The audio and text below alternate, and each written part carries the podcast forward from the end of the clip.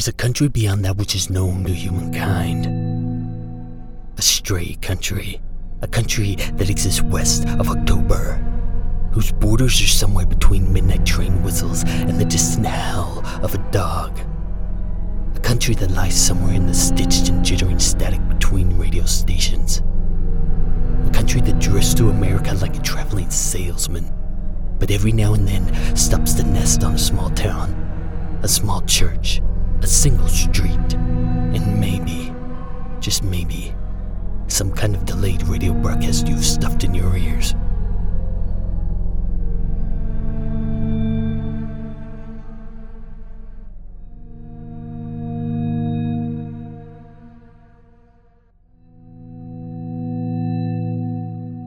Chapter 15 This little piggy went to the market. Well, he liked Guns N' Roses. Yeah, but every teenager likes Guns N' Roses. Jack looked again. He played Super Mario Bros. Yeah, but that game came with the Nintendo. He watched. Jack thumbed the VHS tapes. Terminator. Yeah, but you ever meet a boy that didn't like Arnold Schwarzenegger movies? I can't see Eddie anywhere. I see different pieces of like America or something. Stuff every kid everywhere likes. Nintendo's Japanese. You know what I mean, Jack? At the funeral, Eddie's mom and dad, aunt, and grandpa will stand up and say how there wasn't a kid quite like him, how he can't be replaced, how the world is different without him. And it's probably true, Jack, but how could you tell? From Marita's room. Billy looked the room. It's all. And then Billy had a thought. What do you think his mom and dad will do with all of his stuff? Jack shrugged. Probably throw it. Jack didn't finish his own sentence. And the boys stood, stood there looking at walls and shelves full of what had become garbage the second Eddie Schneider had taken his last breath. Correlated boy treasures and mass produced mythologies brought to tell the world who the fuck he was. Working on a spit shine at 3:32 a.m. Garbage by 3:33 a.m. Without Eddie here to lung pump some meaning into any of it. It was just garbage, waiting to be taken down and laundered in the blackout rinse cycle of kitchen tall trash sacks. It suddenly felt like nighttime, but it was only 3:33 p.m. Somehow Billy knew. Somehow the room said something. Eddie had died exactly 12 hours ago. And here stood two boys, frantic to jump from the night of the room, where a boy's life had sunset and would never rise again. Outside, Billy heard the wind make marionette puppets out of the leaves. Jack wanted to go play with the puppets, see the show, leave this dark theater for the seasonal puppet show outside, go and strike an eye on the matchstick flame of autumn. And being scared, Billy's mouth opened and leaked all sorts of things. Everyone says the communists are bad and Gorbachev's a liar, that America's great, because here we don't either walk the same way or wear the same clothes like the commie pigs do. But the dollar bill bends our legs broken, doesn't it? Doesn't it make us all walk the same crooked way? They say the Soviets are brainwashed and the laundry machines of the ide, ide, ideology, what? Ideology. Yeah, ideology. They say the Soviets are scrub mindless, nursed on ideology to all act the same, but Billy looked at Eddie's room. The posters, the game cartridges, the cassettes, the VHS tapes, he had seen them all before. if ideology means everyone acts the same, aren't we just ideology in here? In America, too? I don't think that's how that word works. You know what I mean, Jack? Everyone's afraid of the Soviets because they say they all bow to one man, but don't we? In the West? Bow to one man? Who? God? No, not God. Bill. Bill. Dollar Bill. Billy pointed everywhere. Because, I mean, hey, look at Eddie's stuff. The same goddamn stuff every kid in America's got. Look at his posters, his cassettes, his goddamn videos. They're all the same stuff any kid like him would consume.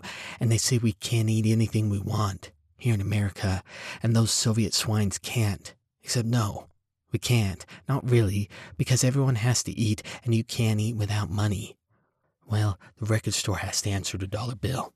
Sell albums to make rent, so they stock the music what sells, not the music they want. So it's Guns N' Roses or Michael Jackson. Like them or hate them. And why do you think the record label signed them? Not because someone read the lyrics and said, this is a message the world needs, but because they figure out they could make money off them. And they have to, because how do you keep the doors open and the lights on without dollar bill? And movie studios have to make movies what will make money, not movies what will say something important about life, because saying something important about life doesn't make money unless you sell it with cotton candy. So, yeah, Mrs. Pike and Pastor Phillips and all the others say we're free here in America, more free than the Soviets, but. What if they're wrong? They're not wrong, Billy. But what if they are? Jack didn't respond. Maybe we're not free, Jack, because the dollar's not free. And how much does a dollar cost? God, I don't know if anyone knows anymore. But hey, we think we're individuals, but no. We, all us Americans, all of us are marching like the Red Square Army to the Green Prayer Leader all bowing together to the almighty dollar. They say the Soviets are pigs, Jack, but. Billy looked around the room to the posters shouting from the walls, the VHS tapes shouting from their sleeves, the red tab of Levi's shouting from the floor. Every corner of the goddamn room had been cattle branded by companies trying to take a cut of a boy's life. And Eddie had ate it all up just like Billy had seen in a hundred other kids' rooms. Just like Billy had seen in his very own bedroom. They say the Soviets are pigs, Jack, but. Billy blinked in the brand war bombed out crater of a boy's room. Have you noticed the way we eat from a trough? Billy took a breath. The room was very quiet. They say the Soviets don't have any freedom, that they don't have any choice in the world. Maybe that's true, but I'm just wondering, Jack, maybe, maybe in America, we don't have all the choices in the world because we only get to choose between the things that make money. Billy looked at the band posters. Why did they suddenly look more like advertisements than anything else? Yeah, maybe they aren't spoon feeding us ideology from the state in America, but just seal barking from the malls all the midway garbage money can buy. Billy blinked. Garbage, he whispered. Ain't it the same thing? Ain't that what Grandpa called communism? Garbage? Jack blinked. Yeah. Jack blinked again. Garbage. And then Billy saw it. The reason they'd come in the room. He'd missed it, camouflaged as it was in the stale scenery of a boy's room. A white, plastic, sack. Not the one used for the killing, certainly not, for that one was gone, maybe carried away with the body. Maybe collected by the police, who knows? But not here. No. The sack Billy saw in the room most certainly had not been used for the killing, but had watched the killing. Not used for the killing because if it was the murder weapon, it would not have been replaced the spot where it lay. A liner for a boy's bedroom garbage can. The garbage can, Billy whispered. Jack was very quiet. Billy watched the liner. The thin, flimsy sack moved in the still bedroom air. The window was closed. The heating duct quiet, and still the sack rustled small like a mouse blink, in sync with the carnival leaves outside. But the window was closed the heating ducts quiet. Billy and Jack's slow drafting lungs, the only things stirring air. The only things in the room that could have been making the sack move. It was once a 7 Eleven sack used to cart home freak show food, now wrapping the metal drum tight like an Elvis cat suit. No, not an Elvis cat suit, something loftier than rock and roll. Higher in the sky. Yes, that white plastic sack riding the garbage tin was like Jesus Christ to the sloughed off souls of McDonald wrappers and cassette tape shrink wrap, the Prince of Pieces, the author and finisher of our filth the captain of dilapidation, the king of thrown away things. The white plastic sack moved in the nothing breeze of a dead boy's bedroom, and the flush of nothing fabric plastic was like the hands of the Lord outstretched. Like this Jesus Christ of garbage was calling all the lesser garbage to come home, and they had flocked together all different kinds of trash, like church members ready for the revival. I think it's in there, Billy whispered. What we're looking for. Jack nodded, like he knew. Neither boy moved. If you had a magnifying glass, you could have seen their fingers twitch. So go.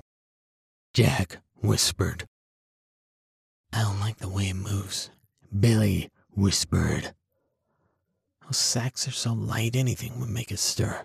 Wouldn't take much more than a fly fart. But Jack had unwillingly admitted, by trying to rationalize, that the waving ghost sack had to be explained because that's what science was for. Something to take all the horrid things of life and explain them away. Because death wasn't so bad if you could hang your hat on lack of oxygen or loss of blood, right? Because then you had a reason. Why, yes, of course, Eddie would die if he didn't have air. Yes, of course, Grandpa would die if his heart couldn't pump blood. There's nothing scary about that. It's just fact. And fact isn't scary. And that's science in a nutshell. A fool thing that tries its very hardest to explain the things we're most afraid of. What if that's how we make ghosts nowadays? Billy whispered. Jack did not move. His ears were open. What if a ghost is something you build? Your whole life. Billy swallowed. And so ghosts can change. Change with the times and with people's appetites. And now we watch TV instead of talk and play with friends through the Nintendo and have to have movie noise between company to fill any silence and eat NutraSweet instead of sugar. Which what the hell is NutraSweet even? Something invented by a chemist on accident, probably in some lab. What if you were inside? You couldn't tell whether you were in New Jersey or New Brunswick or North Dakota. and Eddie's cultured pop culture soul, all homogenized like a cup of milk. And maybe. Billy blinked. The white plastic sack sloshed away in the wind shot from his shutting eye. Maybe. Billy inhaled. The white plastic sack edged towards boy lungs. Maybe. Billy exhaled. The white plastic sack took the breeze.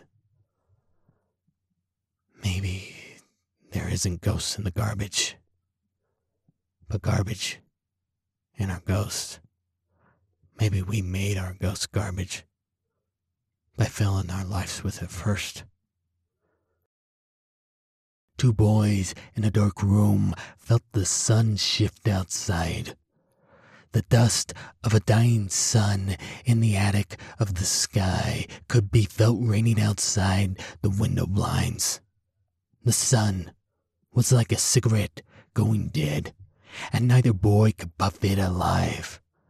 Too early for the sun to be thinking about setting, thought a boy. November shows the sun who's boss, thought another. But neither boy had taken eyes off the plastic sack. Let's go, Jack whispered, speaking to a boy lost somewhere across night hills. I gotta look, Billy said. He took one step forward. Jack's hand rose to stop him, but like a composed gunslinger, did not crack, did not grab or pull or hinder brother, who step by step approached the garbage can of a very recently dead boy. And Billy's four steps across the small suburban basement bedroom took more devil may care grit than approaching old garages.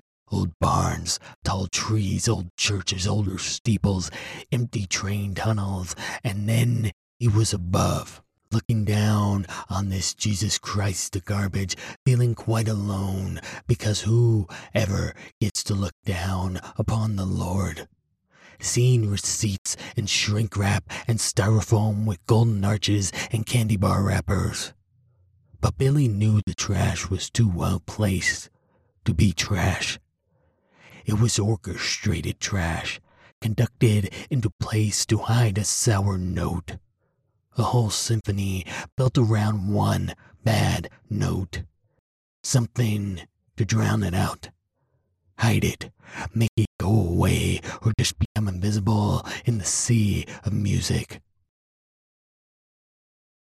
Billy knew Eddie had hidden something beneath all that garbage. Billy's Fingers butterfly fluttered like a gunslinger's.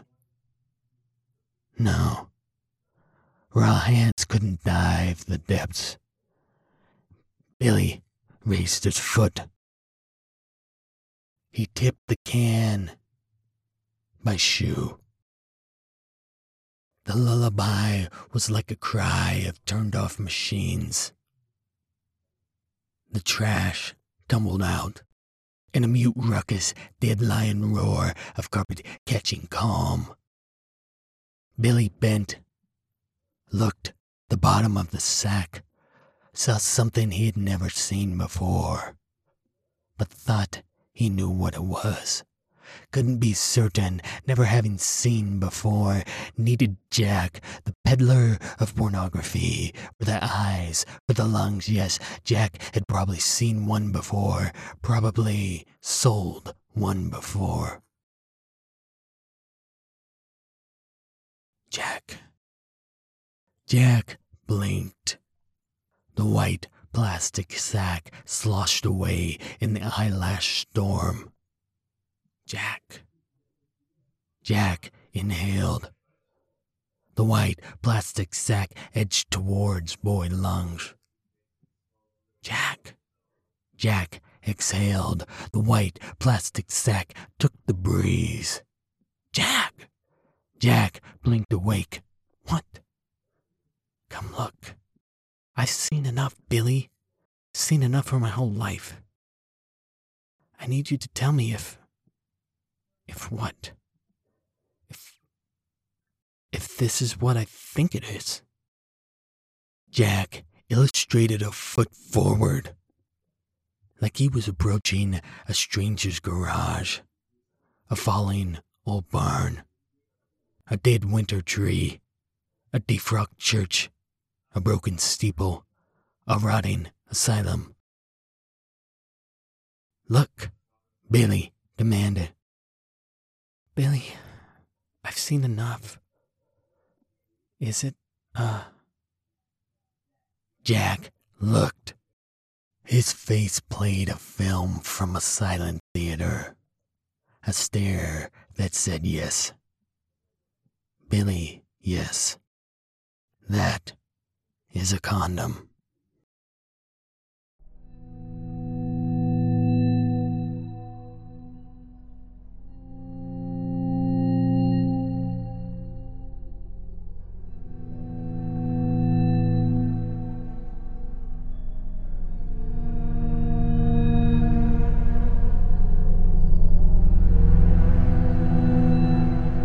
Straight country it's scribbled and scratched up by me, Nicky Inc. The shallow tide of sound is done up by my brother.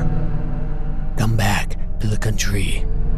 Bring a friend. Shout about it from the steeples. Shotgun your voice to the far reaches of your phone. Ties and offerings can be proffered on my Patreon. Find directions at streetcountry.com. See you in the country.